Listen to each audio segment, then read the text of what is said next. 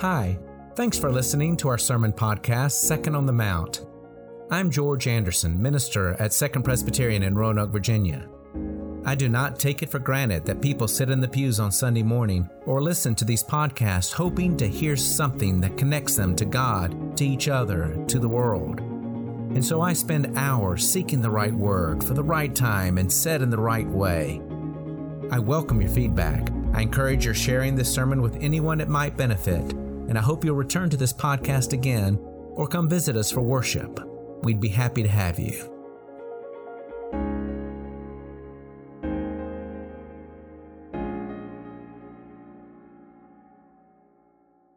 Let us pray.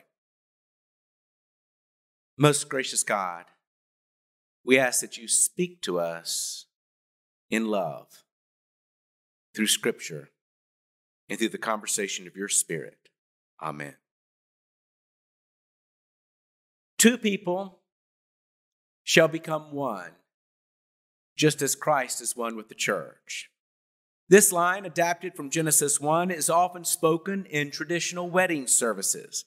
Now, obviously, two people becoming one does not mean that married people become the same person or even mirror images of each other.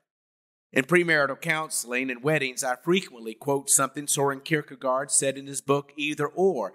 The key to a happy marriage is for two people to live together without destroying the mystery of the other. As with faith in God, when you think that you have the other person all figured out, you have violated their personhood. And yet, there is something to the notion that over the course of a long and healthy marriage, two people begin to share the same brain. They develop a shared wisdom about things, a wisdom that neither one would have come to independently of the other. This wisdom is forged less by the winning of arguments than by the instruction of love. I remember a man telling me, My wife loved arranging flowers. It was her thing. I supported her. I didn't realize how much I'd come to love flower arrangements until after she died. The instruction of love. Isn't that how minds and hearts are best won? Consider Jesus and his followers. I'm about to read something that Jesus says at the last meal that he has with his disciples before he is arrested.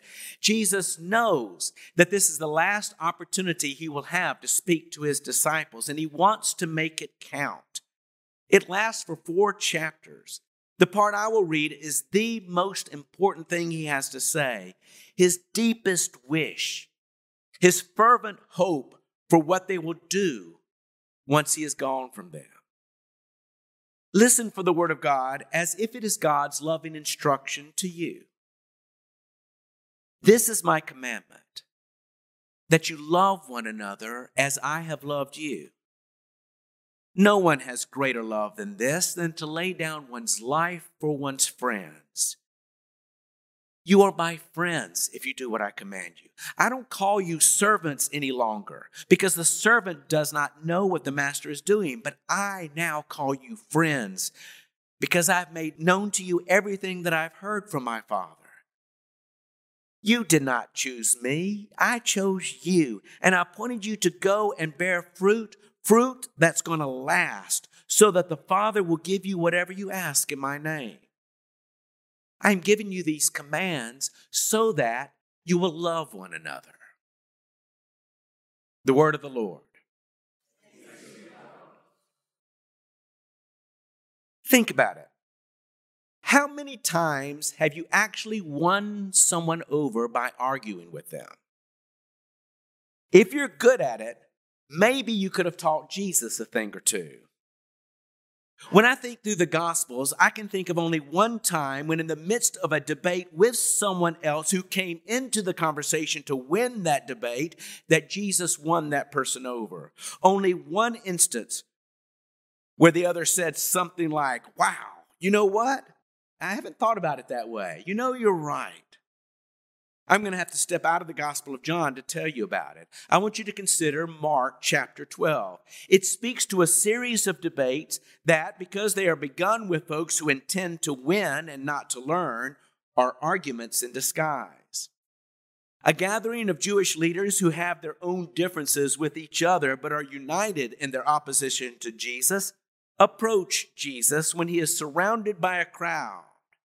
Now, they act like they want to have a pleasant exchange of views, but it's pretty obvious that they want to demonstrate to those who are listening that they have the greater authority. They're the ones who know what they're talking about. First comes the Pharisee. Tell us, is it lawful to pay taxes to Caesar or not? It's a gotcha question. The Jews who resent the Roman occupying force will not want Jesus to answer yes, and the Romans listening in will not want Jesus to answer no. Well, Jesus asks for a Roman coin, shows them the image of Caesar on that coin, and says, It's his, give it back to him. But you have the image of God in you. Give yourself to God. That's brilliant. And sure, Jesus won over, I'm sure, many of those who are listening in on this conversation. Those listening in who do not have a dog in the fight might have thought, standing around, that, yeah, you know what? Paying taxes to whatever government is in charge is not the end of the world. But God's image is in me. I belong to God. But the Pharisee, who might have liked that answer if he had come up with it, did not like it at all because Jesus had come up with it and showed him up. The next who comes is a Sadducee. He has his own gotcha question because he wants to know about the resurrection, and Sadducees don't believe in life after death. Oh, they're proud of being Jews and maybe believe in God, but way are way too smart to believe in anything like our perhaps having a life with God beyond what we know right here, right now. They remind me of today's new atheists who go out of their way to try to ridicule those who have faith and who also don't have their training in philosophical arguments and proofs. Hey, Jesus, if a man dies childless, his brother should marry the widow, right? Well, now hang with me, Jesus, on this. Let's say that there were seven brothers and they just keep dying. And she keeps marrying the next and the next and the next until she's married all seven. Who's her husband in heaven? Huh? Huh? Huh? Jesus gives a sideways answer to that question as well. Now, I don't think it's as brilliant as the answer he gave to the first, but I don't think Jesus is trying to be brilliant. Sometimes you give an answer just to get out of an argument. He basically says that they are right, that if they are right, that God is the God of their people, their ancestors, the patriarchs of their family, their Jewish identity, the God of Abraham, of Isaac, and of Jacob, then consider this God is the God of the living, not the dead. Now, again, we can imagine that folks who are listening in, folks who do not have an agenda, probably like this answer. I mean, really, when I think about my people being God's people, when I think about my grandmother Clapp, my Aunt Mary, my sister Jane, and when we at Second Presbyterian think about Jack Earhart, or Barbara Lemon, Alexa Cannon, or Sharon Jones. We can find comfort in what he says. They belong to God.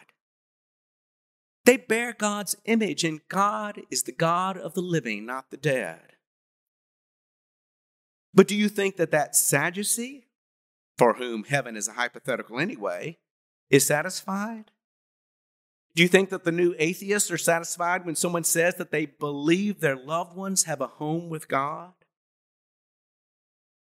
The Sadducees can see heads nodding in agreement with Jesus, so they know not to continue with their snark and sarcasm and they withdraw. Then comes a scribe. He's called a lawyer in the other Gospels. He is really an authority in the Torah law of God. He is a Bible scholar. He's authority in the law by which Jews are to live, whether or not they pay taxes to Caesar. If Jesus has such a reputation for being a rabbi, if Jesus is such a great Bible scholar, then let him answer this question Of all the commandments in the Torah, which one is the greatest? You can't give all scripture equal importance or Genocide would be permitted, slaves would be returned to their masters, and no one would eat on the Sabbath, even if they were starving. You can find those isolated passages if you want to find them. They know you can't do that. Scripture has to interpret Scripture. And so he asked Jesus, Jesus, what is the command by which all other commands are to be judged? And then Jesus answers him. He says to the scribe, what he says to the disciples at their last meal in John's gospel? The answer is love. The greatest command is this love God with all that you are and love others as you have been loved. Now, actually, some of you already have caught me. What he actually says is, Love others as you love yourself. I'll admit that I'm reading what Jesus says in John's gospel into his response to the scribe in Mark's gospel because I truly believe our passage from John reveals what Jesus really means when he says to the scribe, Love others as you love yourself. If you know, if you really know what it is to be loved by God, Love others that way. And here, for once, Jesus wins an argument with someone who came into the argument with an agenda. He didn't convince the Pharisee, he did not convince the Sadducee, but he convinces the scribe. He didn't win the argument with the guy who hosted Jesus in his home, but then questioned Jesus keeping company with known sinners, but he wins this scribe over. He did not win the argument with the guy who was offended that his disciples were picking grain on the Sabbath, or the guy offended that he healed a man on the Sabbath, but he wins this argument with this scribe. He didn't even win the argument with the devil when he was tempted in the wilderness, the devil who just left for a while until he could tempt Jesus again on the cross.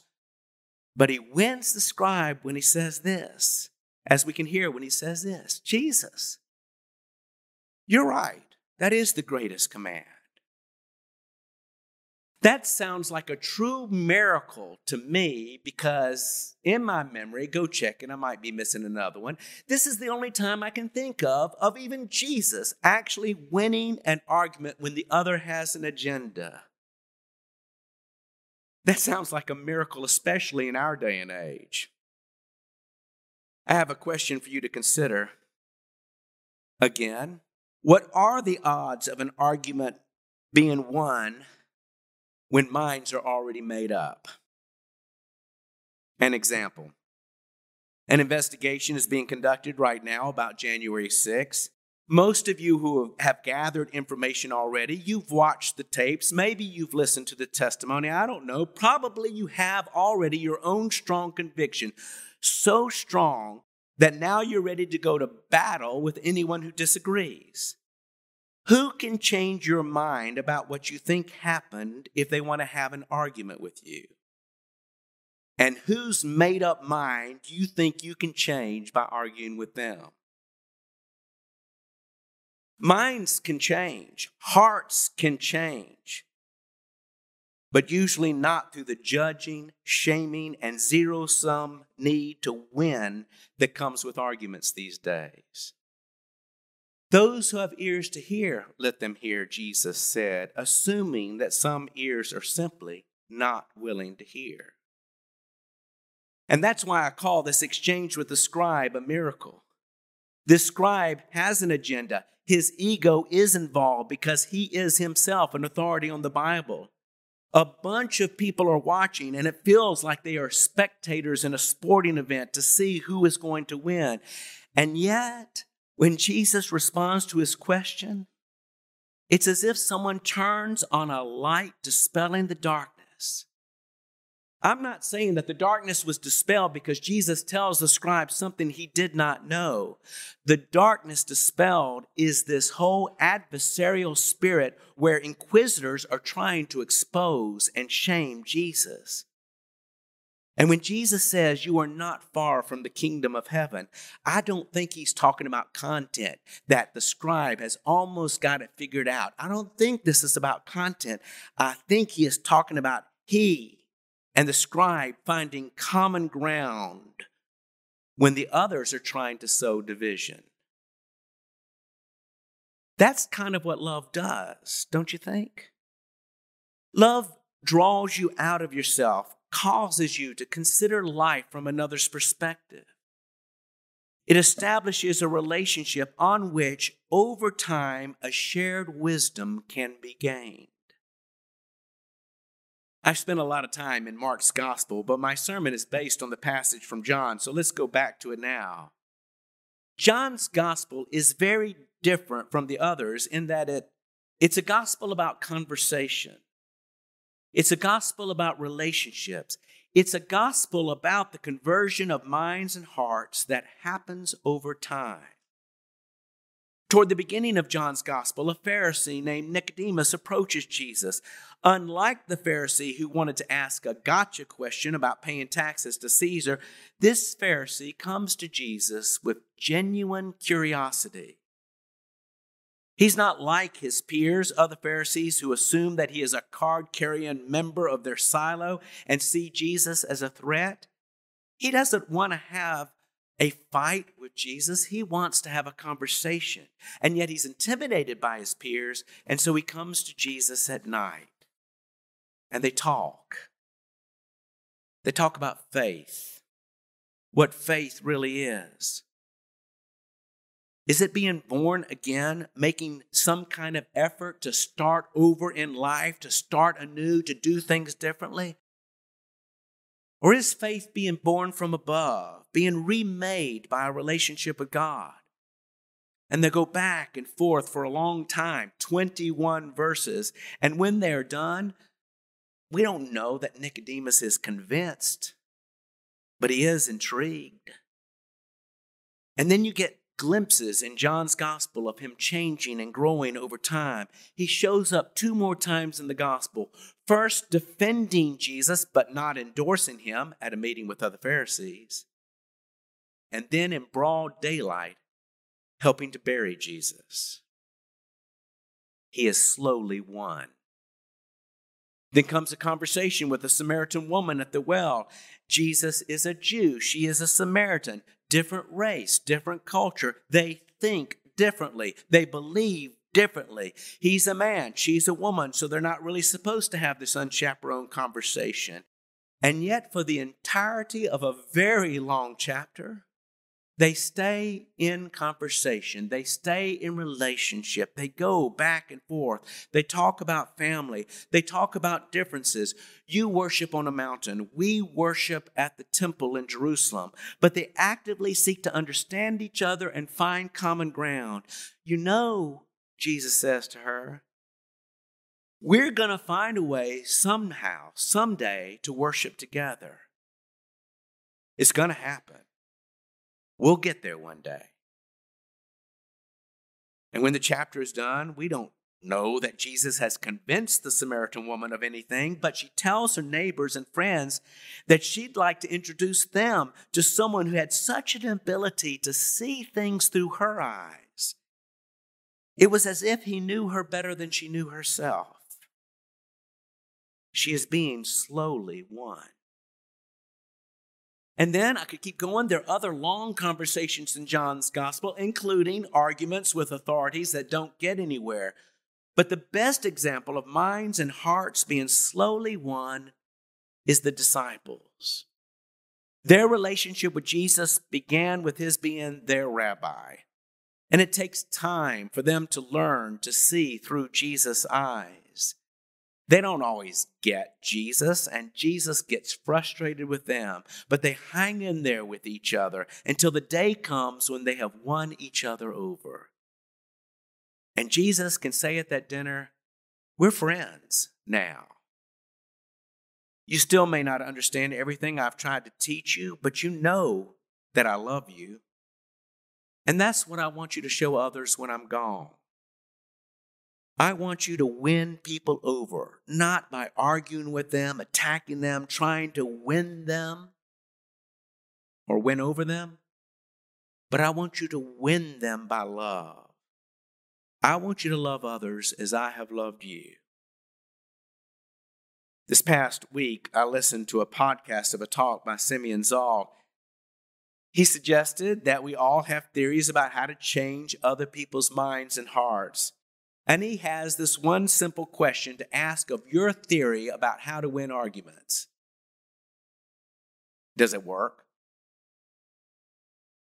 Remember, he does not ask that question about others who already agree with you. You can win all kinds of followers on Twitter, Instagram, TikTok, and you can earn money, you can exert power, you can gain control by becoming a star of your own. But what about winning minds and hearts in conversations? Does it work? Shaming others, does that work? Does contempt or demonizing the other work? As fun and often funny as they are, does snark and sarcasm work? Or does that all just make the other want to attack back or sneak away? Prejudging others, does that work? Or does it make others want to hide their inner self from you? Does signaling your virtue to expose another's flaws, does that work? Or does it make the other want to find reasons to show that you're a hypocrite? Because we're usually not as virtuous as we sometimes want to let on. Does it work to come at the other with an unpersuadable mindset, with your own unpersuadable mindset? Does that work? Does it work to cast the debate as either or, as if there is no common ground on which to stand? And does this work? Does gathering information and making clear and rational arguments, does that work? I say yes, that works more than the others, but research shows that's effective only when minds are not already made up. When minds are made up, does that just make the other want to find their own information and construct their own arguments? Zahl says that St. Augustine got it right a long time ago. The best way to get to a person's head is through the heart. Information is important. The gospel cannot be about believing lies. Reasoning is important. The gospel needs to be reasonable. But true transformation of what one believes and values comes of human engagement, which comes of relationship, which comes of love. At that final meal, Jesus could have said to the disciples, This is my number one command. Remember everything that I taught you and teach others that. Remember everything I told you to do and do that. Now, I would not have minded Jesus saying that. We Presbyterians are all about learning and doing. But Jesus said, This is what I want you to do. I want you to love others as I have loved you. Because he knew that by doing that, minds and hearts can be slowly won. Second Presbyterian Finding Direction by Following Jesus.